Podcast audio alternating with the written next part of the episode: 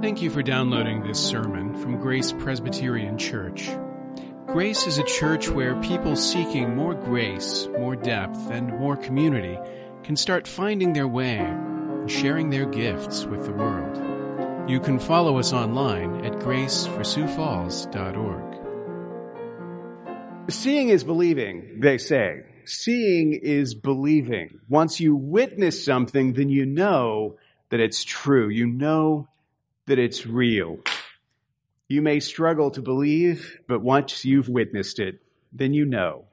Seeing is believing. Unless it's not. Sometimes seeing is not believing because sometimes you're too close to see things clearly.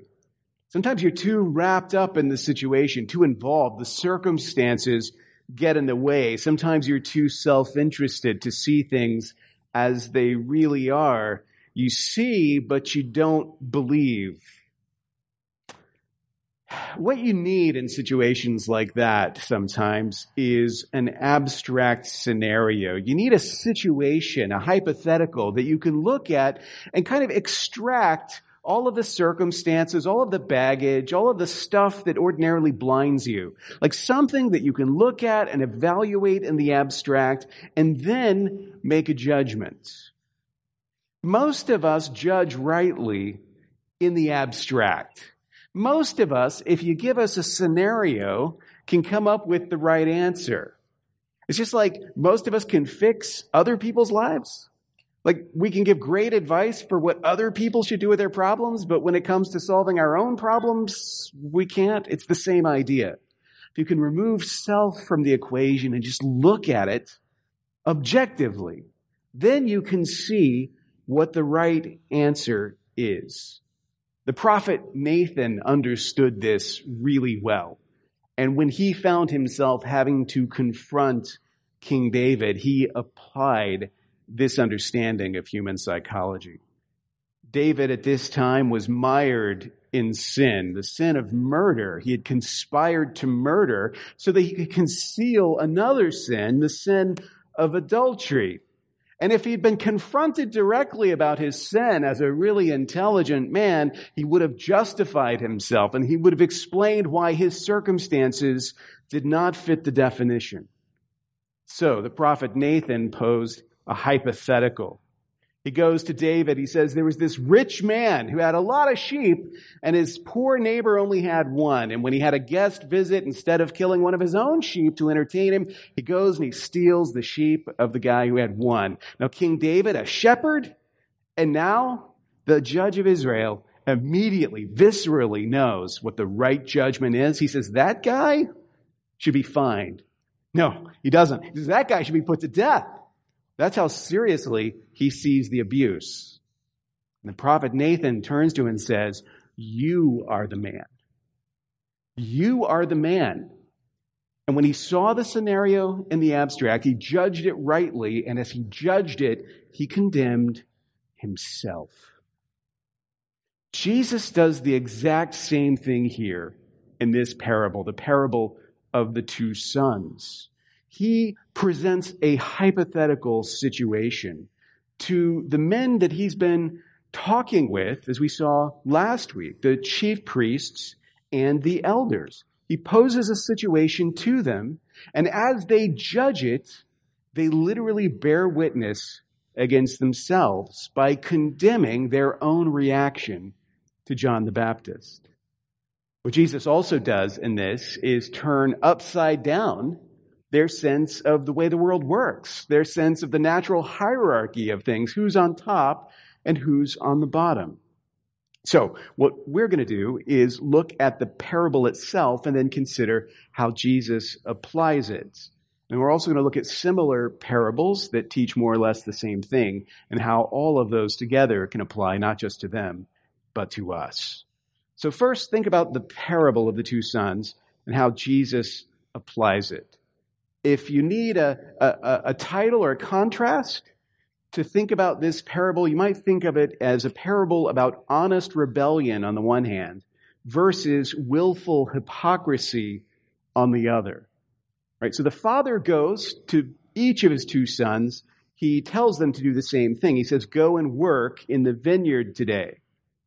And their two responses embody those two ideas honest rebellion on the one hand, and willful hypocrisy on the other. Right? Son number one, he's the honest rebel. The father says, Go today and work in the vineyard. And he says, I will not. No way. Forget about it. I'm not going to do it. But then later he goes. So he says wrong, but eventually he does right. The second son, though, he's the willful hypocrite. His father goes to him and says, Go and work in the vineyard today. And he says, I'm on my way. Say no more. I'm going. But then he doesn't. He says yes, but he doesn't actually go. So he speaks right, but he does wrong. And Jesus puts this scenario before the audience and says, You be the judge. What do you think? And they judge rightly.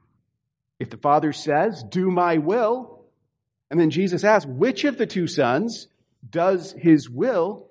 Then obviously what matters is not what you say, it's what you do. So, yeah, one son says, I won't, and the other one says he will. And by outward appearances, it looks like the first son, the rebel, is the bad son. And the second son is the good son. But he's not. He's just a hypocrite.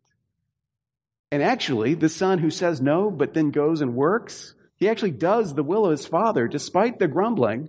So he does the will of the father. Whereas the other son who says all the right things does not do the father's will. So he obviously stands condemned. There is an irony because the one who stands condemned is the one who outwardly appears to be the dutiful child.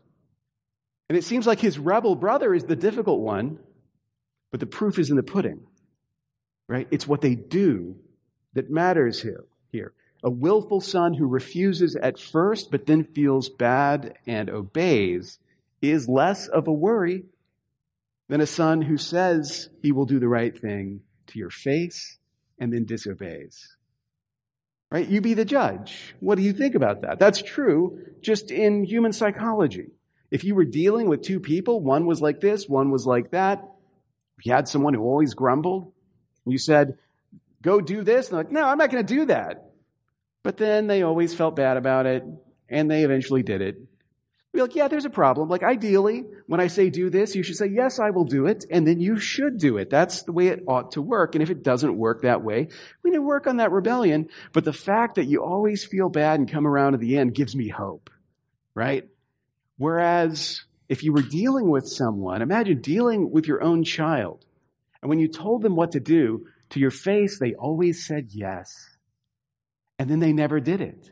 So that you began to see the pattern and to realize they're lying to my face. Like they're deceiving me willfully. You'd be a lot more worried about that child than you would be about this one, right? Because this problem is a lot more deeply ingrained. Hypocrisy is actually a more corrosive problem than honest rebellion.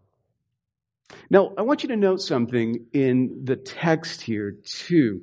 Um, we're told this is reading in the, the English translation. Afterward, he changed his mind. That's in verse 29, referring to that first son. He says, I will not, but afterwards, he changed his mind. And then again in verse 32, when Jesus applies it, he says, You did not afterward change your mind and believe. So both of those instances where we have it translated here, change his mind or change your mind, it's the same Greek verb underneath that. It's metamelomai. Metamelomai. Now, metamelomai is to change one's mind about something, yes, but there's a little bit more to it than that because we change our minds about things all the time. But metamelomai is specifically the changing of a mind with the probable implication of regret. So there's a, a sense of regret in the change. Like I staked out a position and now I feel bad about it, and so I'm going to change my mind.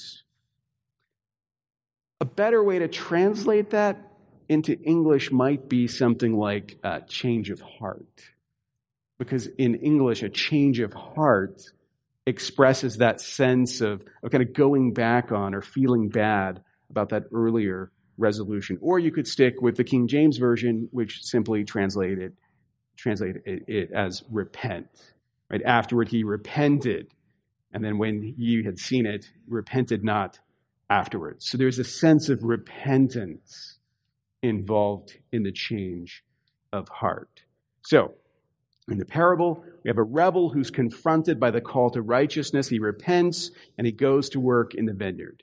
And then we have a hypocrite who's confronted by the same call to righteousness. He claims to be righteous, but refuses to repent, and thus, in refusing, denies righteousness by his deeds.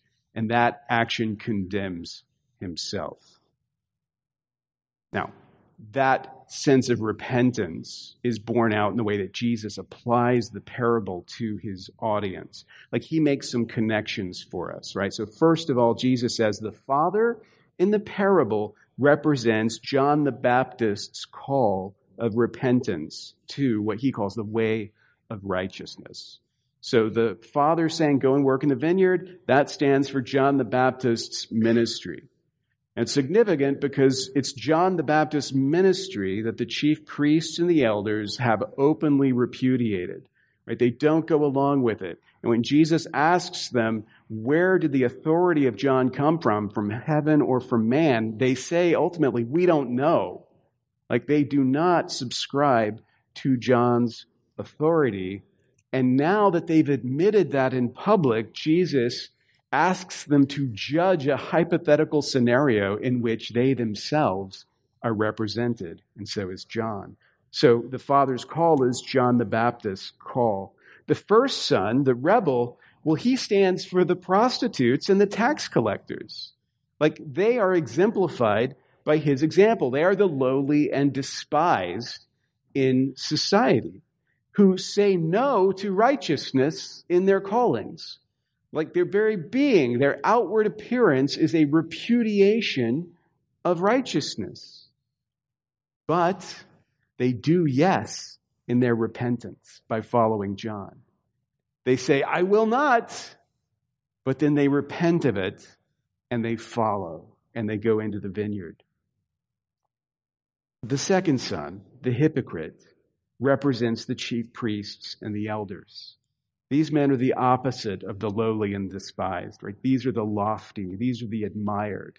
They say yes to righteousness in their calling. By definition, they exemplify the way of righteousness, at least according to outward appearance. But they do no to righteousness in their rejection of John and their refusal to repent and believe. So, these tax collectors, these prostitutes, the lowest of the low, they say no, but they do yes. By contrast, the highest of the high, these lofty chief priests and elders, they say yes, but they do no. And they've just admitted that the ones who actually do the will of the Father are the ones who do the will of the Father. And in saying so, they condemn themselves.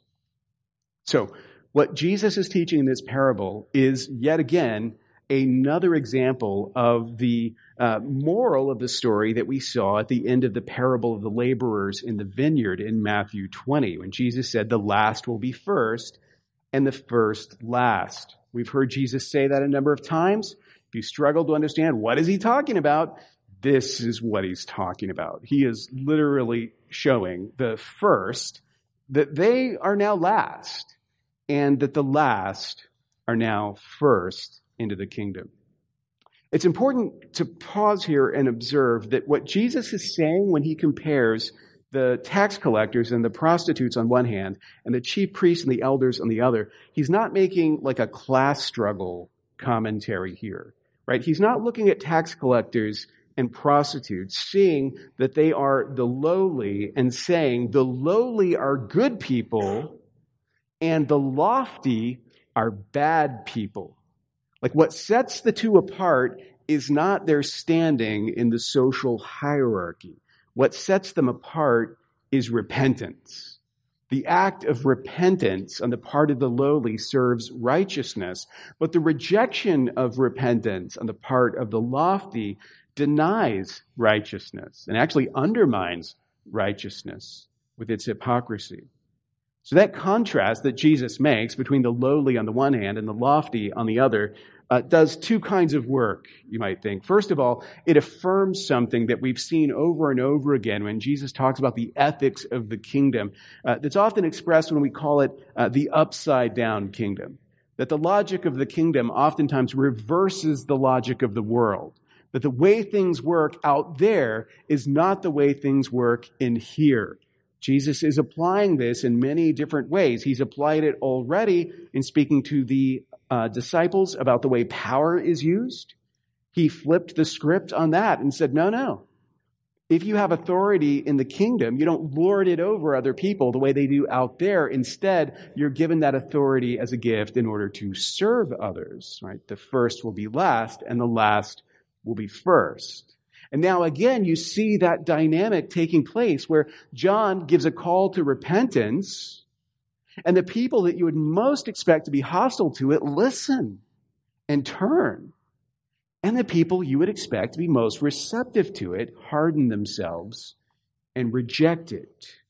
That's what's happening here. That's exemplifying the nature of the kingdom and how God works. In the kingdom, it's not by birth. It's not by status or power. It's not your own righteousness even that makes you. It's repentance. It's humility. It's faith.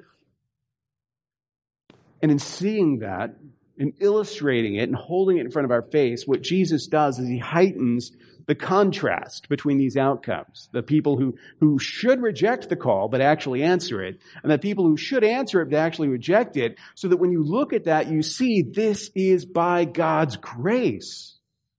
The contrast magnifies the grace of God because it doesn't follow our expectations. It doesn't happen the way these things usually happen.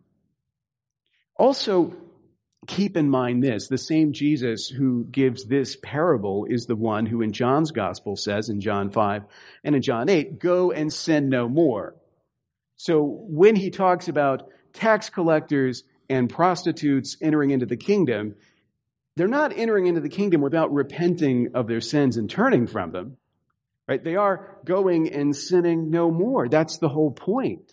That people who have, as it were, the most to lose, the most to give up, are softening their hearts to that call to repentance. And those who, at least in human terms, have the least to sacrifice are refusing to give up what they're called to give up. So, the point all of us are sinners, but some of us pretend like we're not. Some of us are in denial, and that's hypocrisy. And Jesus clearly prefers honest struggle to willful hypocrisy. Let me say a word about the vineyard before we go farther. Uh, we see it here, we've seen it already in parables, and we'll see it again in future parables that the vineyard and vineyard related things play a big part in the parables and the teaching ministry of Jesus. And to understand why, you have to think of that vineyard in symbolic terms.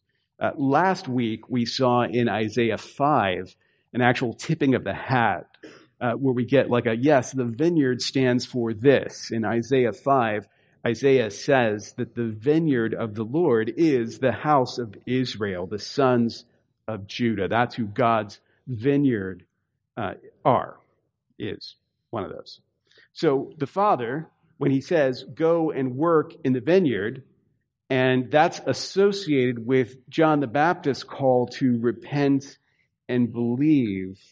You can look at that call and see on its most basic level that that's a call to be my people. Be my people. Go into my vineyard. Serve me. Work with me. Be one of mine. That's what's going on in all of these vineyard symbols and analogies. So the chief priests and the elders, the Pharisees and their ilk, they already believe they are God's people. They don't need to answer a call to become God's people because they are already what they need to be. when they tangle with Jesus in John's gospel, they insist in John 8, Abraham is our father. There is no call for us to answer, no vineyard for us to enter into. We were born into the vineyard. To which Jesus replies, If you were Abraham's children, you would be doing the works Abraham did. It says, Your father Abraham rejoiced that he would see my day. He saw it and was glad. So Jesus is attacking them and their very sense of who they are and what they're born to and what they're entitled to, what their privileges are. He's saying to them essentially, you are not who you think you are. You need to repent. You need to turn.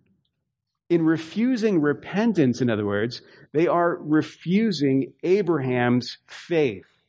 They are refusing to enter the vineyard of God's people. Paul in Romans 2 says it like this He says, For no one is a Jew who is merely one outwardly, nor is circumcision outward and physical, but a Jew is one inwardly, and circumcision is a matter of the heart by the Spirit, not the letter. It's a matter of the heart. Now, I'm sure people reading the book of Romans for the first time, a Jewish audience reading that, nor is circumcision outward and physical, might have said, actually, it is. But what he was pointing to was the greater spiritual reality. The spiritual circumcision, not the physical one. And it was the spiritual that mattered. It was the change of heart that mattered. It was the metamelomai that mattered because that's what made you the children of Abraham. The change of heart is what makes you God's vineyard workers. It's what makes you the house of Israel. It what makes you the sons of Judah. So Jesus is essentially saying these tax collectors and prostitutes, by their change of heart, show that they are the children of Abraham. But you, by your hardness of heart, show that you are not. There are some parallel parables that you should be thinking about now. Uh, you'll find these in Luke's gospel, in Luke chapter 15, the parable of the prodigal son, and then in chapter 18, the parable of the Pharisee and the tax collector, because these parables both teach more or less the same thing as what Jesus is saying here. In the prodigal son, we have another parable that involves a father and two sons, just like this one in Matthew 21. Uh, the prodigal in that parable is the rebel, right? He's the one who in his life says no to righteousness, but then comes to repent. And after being humbled, he returns to the Father and is accepted with rejoicing. In the parable of the prodigal son, the older brother parallels the hypocrites here. Like he says yes to righteousness, in his self confession, but his bitterness at the restoration of his brother reveals where his heart truly is. That he, in fact, is self righteous. Now, in the parable of the Pharisee and the tax collector in Luke 18, this one's really on the nose, right? Because Jesus has been talking here about tax collectors. And then in Luke, he tells a story about a literal tax collector who goes to the temple with a Pharisee. Right? The Pharisee is a stand-in for, well, you know, the Pharisees who are here, uh, the chief priests and the elders, the members of the Sanhedrin. The Pharisees are one of the factions that rule in Jerusalem.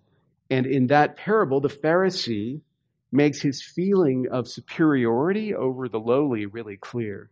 Right? His whole sense of his own righteousness is expressed in relationship to the unrighteousness of that unworthy tax collector right there. And then by contrast, the tax collector in that parable, he represents, in our parable, the tax collectors, right, that, that we've just been talking about, right, who are lowly, who stand before God in that low condition, humbled, and ask for mercy. And return home justified. So, this parable like the parable of the prodigal son and like the parable of the two sons in Matthew 21, makes it clear that it's repentance, not lowly social class, that is the key to approval and acceptance. The tax collector is not right because he's a tax collector. He's right because he repents. That's the point. Years ago, there was a Bible study that we held, um, and it really went off the rails in a pretty bad way. And it went off the rails because the person leading it um, did what I think was an inspired move. He pointed off to the horizon, where here in Sioux Falls, you know, the, the horizon is dominated by the, the, the beautiful lights of the state penitentiary, uh, always kind of there over our shoulders. And he looked at the penitentiary and he pointed to the penitentiary and he says, You are no better than they are. You are no better than they are in terms of righteousness before God. And there was a lady at the Bible study who heard that and objected because, of course, she was better than them. She'd never killed anyone. She'd never stolen anything. She wasn't a criminal. She was a good person. So by definition, what he was saying wasn't true. She wasn't the same as them. If anything, as a Christian, that made her even better than they were. She was actively doing good things. That attitude is not uncommon in religion today any more than it was in Jesus' day. And that's why Jesus pushes back hard against self-righteousness and hypocrisy. Now, the moment that you compare yourself to someone else and conclude that you are a good person, that should be a red flag. When you think you don't need to repent because compared to them, you're not that bad, that's pride telling you you have no reason to repent. The Father says, Go and do, but you know better. You're fine as you are. Others may need to hear that. In fact, there are a lot of others who probably do need to hear that, but not you. The way you could serve God is by letting them know that they need His grace. So that when you hear the call to repentance, it sounds to your ears as if Jesus is telling other people that they need to be more like you. Which Jesus replies, the scum of the earth, the despised and rejected, the people that you look down your nose at are entering the kingdom before you. That's Jesus' warning to the comfortable and to the self-righteous. The people you despise are coming to me and you are saying no. With your lips, you serve me, but with your actions, you don't. Over and over again, Jesus condemns your smug self righteousness and calls you to admit your sin. He tells you in the words of Joel 2 to rend your hearts and not your garments, to repent. I think it's obvious how this applies to us. Uh, number one, don't be a hypocrite. Don't be a hypocrite. Don't be one of those people who says yes to Jesus, but lives no, doesn't actually follow him. You may be respected, you may be admired, you may have influence in life, even power, but if you're not doing yes when Jesus calls you to repent, it doesn't matter what you say. It doesn't matter what status you have. Don't be a hypocrite. And also don't follow hypocrites either. This should go without saying, but it needs to be said. Don't follow hypocrites. Don't follow the example of the self-righteous. The singer Peter Gabriel back in the 1980s, and, and probably, I, th- I, think we would all agree, the, the best era for music. Um, Perhaps not. But Peter Gabriel in his song Big Time got one thing really right. He captured our materialist ambition. He's saying, I've had enough. I'm getting out to the city, the big, big city. I'll be a big noise with all the big boys. So much stuff I will own. And then he captures, I think, the essence of this attitude in religion. The, the spirit of hypocrisy. He says, I will pray to a big God as I kneel in the big church. I've known a lot of people who've gone to pray to a big God as they kneel in a big church, but they're there to serve themselves, not to serve the God of Abraham. Do not be impressed with religious hypocrisy. It won't save you. It doesn't have that power. Also, don't trust in status or class. Don't imagine that God's favor depends somehow on your social standing, your class, your birth, your tribe, your nation, whatever it is. None of those things make you righteous or acceptable or loved in the eyes of God. Heaven is not like the international arrivals airport. There is not at the pearly gates a special expedited line for Americans, for example right? Everyone stands at those gates the same, and who you are, what you were born into doesn't matter.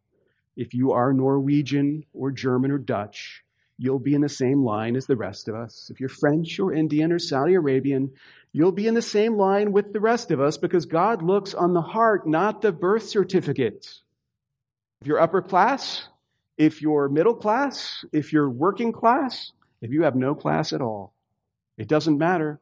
You'll be in the same line with the rest of us because God doesn't look on these things. He looks to repentance, not status. So repent and believe and then follow. One last thing. One last thing. This has to do with Jesus and his relationship to the lowly because I feel like I've given a certain impression. I'm not sure it's exactly right. And so I want to be sure that we don't leave with the wrong idea what needs to be said here. In Luke 15, verse 2, the Pharisees, in order to explain their problem with Jesus, do, I think, one of the best examples of, of uh, like intending to condemn someone and actually giving them a motto. They condemn Jesus. They say, this man receives sinners and eats with them. That's their case. This man receives sinners and eats with them. And when I hear that, I think, Amen. Like, thank goodness he does, because if he didn't, what hope would there be for any of us? And yet, in this sermon, I've been at pains to emphasize that Jesus doesn't receive and eat with sinners because he likes or condones sin. He doesn't receive and eat with them because their lowly status is actually virtuous. Jesus isn't just privileging the marginalized. Jesus is not using his platform to elevate their voices. Even so, even so, there is a clear affinity between Jesus and the poor. There is a clear affinity between Jesus and the weak, between Jesus and the lowly and despised. And I don't want you to think that because I'm qualifying it, that that relationship doesn't exist. There is a special regard that Jesus has for them. The question is, what is the source of this affinity? Why does Jesus prefer the company of tax collectors and prostitutes to chief priests and elders? Because of their repentance, yes, definitely. But isn't there also something about the disparity of power between them that makes a difference here? Is there nothing about the repentance of a prostitute that pictures Jesus more than the repentance of an elder or a chief priest? I think there is something about that that speaks to Jesus differently. Like Jesus points to tax collectors and prostitutes who are raised up and elevated by the kingdom. Like they are the last who have become first. We hear that, we cheer, yes, Jesus is sticking it to the man. He's sticking it to the authorities. Those who are the last have become the first, and those who are the first have become the last. Sure. But in a deeper sense, isn't Jesus the first who has become last? Could it be that that explains the affinity that he has for them? If those tax collectors and prostitutes have been raised up in the kingdom, isn't it because first Jesus was willing to descend, to go down beneath them, to go lower than they were in order to lift them up?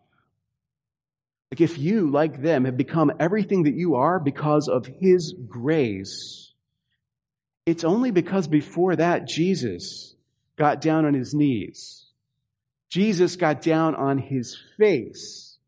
He got down to the very bottom beneath you, lower than you, in order to lift you up. So, yeah, thinking of Jesus and what he's done, don't be a hypocrite. Yes, repent and believe. But we can go even farther. Thinking of Jesus and what he's done, Jesus and how low he's gone for your sake and for mine, we can show some love to those repentant rebels.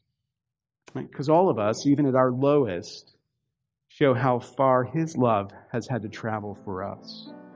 In that way, even at our worst, our example can glorify him. Thank you for listening.